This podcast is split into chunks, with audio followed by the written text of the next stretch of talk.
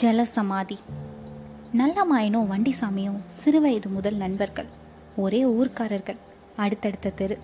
கழுதை வாளில் வெடிக்கட்டி விட்டு தீ வைப்பது வாத்தியார் தோப்பில் திருட்டு தேங்காய் அடித்து தின்பது இட்லிக்காரி மகள் குளிப்பது கிடுகு பிரித்து பார்ப்பது கரட்டோடை மணலில் படுத்துக்கொண்டே வெள்ளாட்டு காம்பில் பால் குடிப்பது முதலிய சாகசம் மிகுந்த பாலியத்திலிருந்து இன்று வரைக்குமான நல்லது கெட்டதுகளில் ஒன்னா மண்ணா கிடப்பவர்கள்.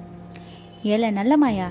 நாம் ரெண்டு பேரும் படித்தது ஒரே கிளாஸு இப்போ குடிக்கிறதும் ஒரே கிளாஸு எப்படி? இந்த வாசகத்தை சொல்ல ஆரம்பித்து விட்டால் அவன் மப்பு முற்றி மந்தார நிலைக்கு வந்து விட்டான் என்று அர்த்தம். ஏ இங்கே வாரியா வண்டி.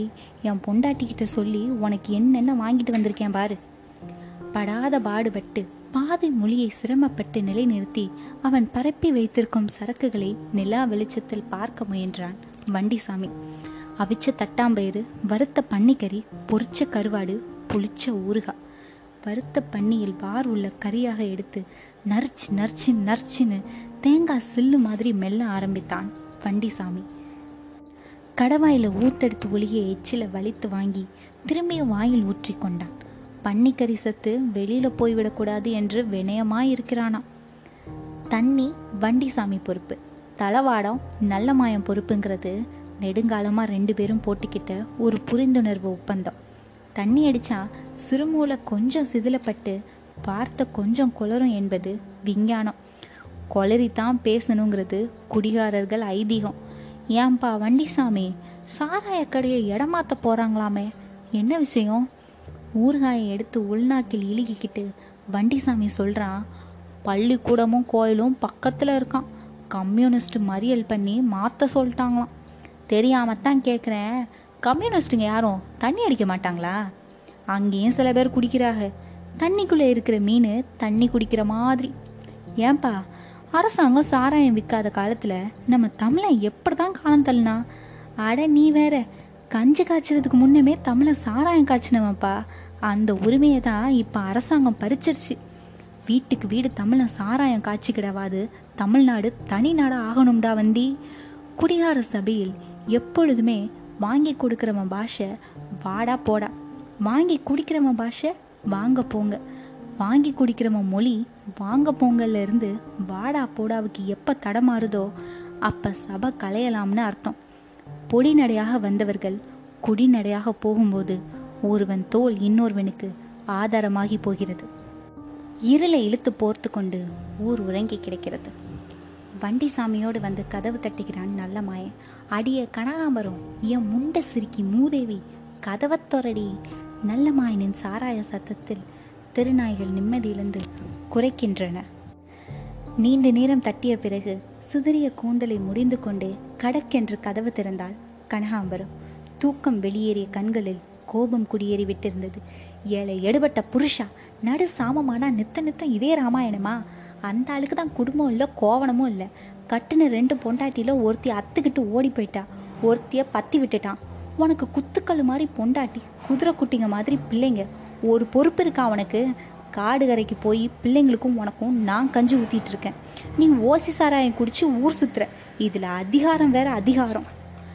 சோத்து சட்டி குழம்பு சட்டி ரெண்டு அலுமினிய தட்டு எல்லாத்தையும் எடுத்து திண்ணையில் வச்சுட்டு படார்னு அடித்து மூடுனா பாருங்க கதவை. தெருவுக்கு தூக்கம் கலைஞ்சு போச்சு. குடிகார பயல்களுக்கு போதை தெளிஞ்சு போச்சு. நல்லம்மா எனக்கு வாக்கப்பட்டு வந்ததும் இரண்டு வருடங்கள் நன்றாகத்தான் போய்க் கொண்டிருந்தது கனகாம்பரம் பொழப்பு. பதினெட்டு வயதில் கல்யாணமாகி வந்தவள் பத்தொன்பது வயதில் பெண் பிள்ளையை பெற்றுக்கொண்டாள் அவள் மட்டும்தான் சுய புத்திக்கு பிறந்தவள். எட்டு வருட இடைவெளியில் போதைக்கு பிறந்தவன் சின்ன பயல். வேலை வெட்டி முடிந்ததும் அலுப்புக்கு என்று ஆரம்பித்த குடி பிறகு அவனை வேலைக்கு போக விடாமல் பாட்டில் கைதியாக பரிகாசம் பண்ணியது. சுமப்பான் என்று நினைத்தவனையோ சுமக்க வேண்டிய பொறுப்பு கனகாம்பரம் தலையில் விழுந்தது. எந்த கூலி வேலைக்கு கூப்பிட்டாலும் எந்த நேரம் கூப்பிட்டாலும் முதல் ஆளாய் நின்றாள். கஞ்சி காய்த்து ஊத்த பொண்டாட்டி காய்ச்சதை ஊத்தி கொடுக்க சிநேகிதன் என்று இரண்டு தோள்களை பற்றி கொண்டு தள்ளாடியது நல்ல மாயன் வாழ்க்கை. பதினோராவது படிக்கிறாள் அம்சராணி மூன்றாவது படிக்கிறான் சிவராசு. தாயையும் மகளையும் பார்த்தால் அக்கா தங்கச்சிக என்று சொல்லிக் கொள்வார்கள் ஊரில். அரும்பாடுபட்டு ஆளாக்கி வருகிறாள் பிள்ளைகளை. புருஷன் மட்டும் இல்லைனா அவ பொழப்பு இப்போ நல்லாவே இருக்கும். வீட்டு சுவரை பேருக்கும் மரத்தை வெட்டி எரிந்து விடலாம். புருஷனை என்ன செய்வா பொம்பளை? உள்ளங்கை அரிசி சேர்த்து போட்டு இந்தா நாயை தின்னுக்க என்று ஒதுக்கி வைத்து விடுகிறார் சோறு வைத்தால் எந்த நாயும் குறைப்பதும் இல்லை கடிப்பதும் இல்லை. புருஷன் நாய் அப்படி இல்லை. ஏண்டி திருட்டு கழுத? கொழுப்பெடுத்து அலையிறியா? சம்பாதிக்கிறேங்கிற திமிரு. எனக்கு கதவை சாத்தினாலும் பரவாயில்ல. என்னை அள்ளும் பகலும் ஆதரிக்கிற மகாராசன் அவனுக்குமா கதவை சாத்துற? ஒழுங்கு மரியாதையா பொண்டாட்டியா நடந்துக்க. இல்ல மானம் கெட்டு மகிழி பூத்துரும். அவிழ்ந்து கிடந்த நல்ல மாயன் வேட்டியை எடுத்து அவன் கழுத்தில் முடி போட்டு கட்டிவிட்டு கைத்தாங்களாய் அழைத்து போனா வண்டிசாமி. அதற்கு பிறகு வண்டிசாமியை நல்ல மாயன் கேட்ட ஒரு கேள்வியும் அதற்கு வண்டிசாமி சொன்ன பதிலும் தான் பொழப்பைய புரட்டி போட்டு விட்டது. ஏல வண்டி இவ சரியில்லை. இந்த பிடாரியை அடக்க ஒரு வழி இருக்கா? இருக்கு. நீ செய்ய மாட்ட. சொல்லு நான் செய்கிறேன் அவளுக்கும் ஊற்றி கொடுத்துரு. பொம்பளைக்கும் சாராயத்துக்கும் பழகிட்டான்னு வச்சுக்க. அப்புறம் உள்ளங்கையிலே பம்பரமாக சுத்துவா. கடைசியில் உன் மடியிலே விழுந்து போவா. செய்வியா? செய்கிறேன் மறுநாள் கோழிச்சாரோட சாராயம் கலக்கி ஊற்றி கொடுத்துட்டான் பொண்டாட்டிக்கு. கெட்ட கழுத சாராயம். பத்தே நாளில் பொம்பளையும் பத்த வச்சிருச்சு. சீ சீ என்று முதலில் முகம் சுளித்தவள் உடம்பில் வலி வாழ்வின் கசப்பு புருஷன் மிதி என்று எல்லாவற்றுக்குமான மறதி நிவாரணி சாராயந்தான் என்று சரிந்து விட்டாள். இதுதான் புருஷனை பழி தீர்க்கும் வழி என்று புத்தி ஒரு ஓரமாய் ஓசையிட்டது. இப்போ பகலெல்லாம் உழைத்து விட்டு வந்தவளுக்கு சாயங்காலமா சாராயம் தேடுது. நீண்ட காலமாக பெண் மக்களை மடக்கும் வழிமக்களை ஆண் மக்கள் ஆழமாக யோசித்து அனுசரித்து வந்து விட்டார்கள். அடியே ஆத்தா உன்னை போல உண்டுமா? நான் சம்பாதிச்சு கொடுத்தாலும் சாதிச்சு கொடுக்குறவன் நீ தாண்டி அம்மா. நான் அங்கே எங்கே வாய் வச்சு வந்தாலும் நீ மன்னிச்சு விடுறதுல தாண்டி நான் மனுஷனாக இருக்கேன். நான் ஆடுனா ஆணி கூட விழுகாதுடி. நீ ஆடுனா வீடே விழுந்து போகும். கண்ணகி வம்சத்தில் மிச்சம் இருக்கிற கடைசி தொண்டி நீ தாண்டி நான் அப்படி இப்படி இருந்தாலும் நீ அப்படியே இருக்க பாரு. அதில் தாண்டி உட்காந்துருக்கேன் என் உசுறு. இப்படி காலம் காலமாக சொல்லப்பட்ட இன்பமான ஏமாற்று வார்த்தைகள் என்ற சக்கரங்களில் ஓடிக்கொண்டே இருக்கிறது ஆம்பளைங்க வண்டி. கடைசியில் அவளே விழுந்து போனாள் என்றால்? கலைந்து கிடக்கிற வீட்டை செவிக்கி வைக்கிற பொம்பளையே கலைந்து போனால் எது நடக்குமோ அது நடந்து போச்சு நல்ல மாயன் வீட்டில். முதலில் உடம்பில் இருக்கும் ஒழுங்கை உடைத்து எரிகிறது சாராயம். பிறகு சக மனுஷ மரியாதையை கடைசியில் குடும்பத்தில் இருக்கும் தர்மத்தை சிதற தேங்காய் போட்டு அதுவே உட்கார்ந்து பொறுக்கி தின்று போட்டு போய்விடுகிறது. முந்திரி மாதிரி காடு கரைக்கு வேலைக்கு போக முடியவில்லை அவளா. பிள்ளைகளுக்கு கஞ்சி காய்ச்சி ஊத்த முடியவில்லை. துணிமணி துவைக்க முடியவில்லை. பத்து பாத்திரம் தேய்க்க சக்தி இல்லை. அடுப்பு சாம்பல் கூட அல்லவில்லை. புறா குஞ்சுக மாதிரி பிள்ளைங்க ரெண்டும் பக் பக்குன்னு முழுக்கிதுங்க. வறுமைக்கு மத்தியிலையும் அந்த குடும்பத்துக்கு மத்தியில் எரிஞ்சுக்கிட்டு இருக்கு இத்து நோண்டு சத்தியம். எரியலாமா அலையலாமா என்று விம்மி விம்மி யோசிக்கிறது. அன்னைக்கு மத்தியான வெயில் கொளுத்துது. பிள்ளைங்க ரெண்டும் பள்ளிக்கூடம் போயிடுச்சுங்க அரை தூக்கத்திலும் முழு போதையிலும் அகலக்கால் வைத்து படுத்திருக்கிறாள் கனகாம்பரம். யாரோ எழுப்புற மாதிரி இருக்கு. கனவுல கேட்குற மாதிரி இருக்கு ஒரு குரல். கனகாம்பரம் அடியே கனகாம்பரம் எந்திரிடி இலவு விழுந்து போச்சு உன் வீட்டில் பட்டி மந்தையில் செத்து கிடக்காம உன் புருஷன். முழு துக்கம் கொண்டாடுவதற்கு அவள் போதை அவளை அனுமதிக்கவில்லை. புருஷன் போயிட்டான். பூவும் பொட்டும் போயிடுச்சேன்னு சாஸ்திரப்படி துக்கப்பட்டா. பிடிச்ச பீடியும் போயிடுச்சேன்னு சம்சாரப்படி சந்தோஷப்பட்டா. பிள்ளைங்க ரெண்டும் மடியில் விழுந்து கதறி கதறி அழுதப்ப இனி குடிக்கிறது இல்லைன்னு மனசுக்குள்ளே சத்தியம் பண்ணிக்கிட்டா. கருமாதி முடிகிற வரைக்கும் சத்தியத்தை காப்பாத்திட்டா. மனசு சொல்கிறத உடம்பு கேட்குதா மனசு மேட்டு கிழக்குது உடம்பு தண்ணி கிழக்குது தண்ணி தண்ணின்னு உள்நாக்கு அரிச்சு குடலெல்லாம் கொதிச்சு மூளை தலைக்கு மேலே முட்டி முட்டி பார்க்கல புருஷனுக்கு வாங்கி கொடுத்தவனே வந்துட்டான் பொண்டாட்டிக்கும் வாங்கி கொடுக்க. கை செலவுக்கு காசும் எடுத்து நீட்டிட்டான். வாங்கலாமா வேணாமான்னு காசுக்கு யோசிச்சவன் சீசாவுக்கு யோசிக்கல. வாங்கிட்டான் அன்னைக்கு இருந்து அவன் வரவும் போகவுமா இருந்தான். கனகு உன் புருஷன் வாங்கின கடனை கணக்கு சொல்லட்டுமா? திருப்பி கொடுக்கறதுக்கு இல்லை தெரிஞ்சுக்கிறதுக்கு என்றான் கயிற்றுக்கட்டியில் உட்கார்ந்து கொண்டே வண்டிசாமி. சொல்லுங்க என்றால் கனகாம்பரம் விரித்த பாயில் அறிவாமலையில் கத்திரிக்காய் அறிந்து கொண்டே. பன்னெண்டாயிரத்தி அறுநூறு. வட்டி போட்டா இந்தா இந்தான்னு பதினெட்டு. புருஷன் பட்ட கடனை கட்டாமல் போக மாட்டேன். எப்படியும் கழிச்சிருவேன். நான் கேட்க மாட்டேன். கொடுத்தா வாங்கிப்பேன். அசல் கிடக்கட்டும் கழுத. நீ நினச்சா வட்டியை கழிக்கலாம். எப்படி? சொல்லிடுவேன் எதுக்கும் அருவாமனையை அங்கிட்டு வை. சும்மா சொல்லுங்க. வட்டியை கழிக்கணும்னா ஒன்று நீ ஏறி வரணும். இல்லை நான் இறங்கி வரணும்.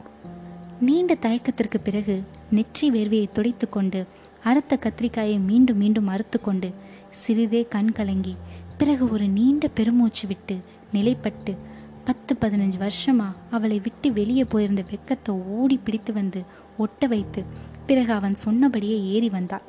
முதல் தவணை வட்டி அன்று கலைந்தது. பிறகு வார வாரம் கழியத் தொடங்கியது. ஏதிலும் கரையாத தங்கம் ராஜ திரவகத்தில் கரையுமா ராஜ திரவகத்திலும் கரையாத பெண் திண்மை வெறும் சாராயத்தில் கரைந்து போயிற்று. ஒரு நாள் அப்பா அல்லாத வீட்டில் அண்ணிய ஒருத்த மதிய தூக்கம் போட்டதை பார்த்து வெறிச்சு வெறிச்சு நின்னதுங்க பிள்ளைங்க. அதுங்களால துப்பவும் முடியல முழுங்கவும் முடியல. சிவபெருமானுக்கு மாதிரி தொண்டையில் நிற்கிது விஷம். பித்தளை பாத்திரத்துக்கு ஈயம் பூசியது மாதிரி ஒரு பளபளப்பான தோற்றம் காட்டியது வீடு. வீட்டு சாமான்கள் பிள்ளைகள் படிப்பு சாராய செலவு எல்லாம் வண்டி சாமியால் ஈடுகட்டப்பட்டதில் வேலைக்கு போவதையும் விட்டுவிட்டால் கனகாம்பரம். அவர்களின் நாட்கள் ஊரார் கால்களில் உதைப்பட்டு நகர்ந்தன.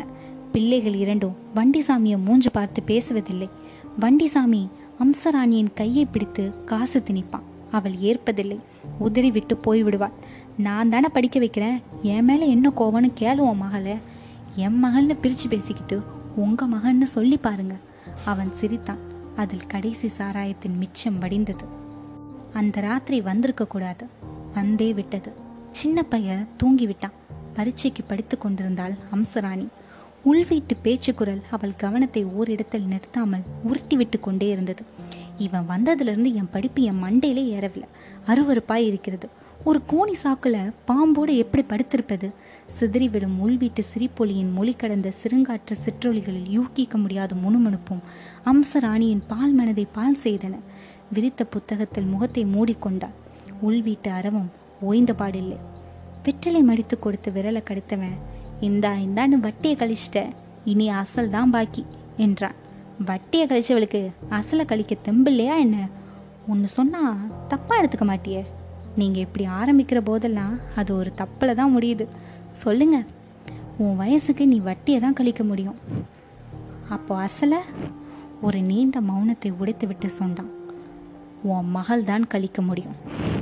அரை போதையில் இருந்தவள் ஓங்கார காலியாய் எழுந்தாள். புடவையை தொடக்கி மேலே சுருட்டி விகார விஸ்வரூபம் எடுத்தா.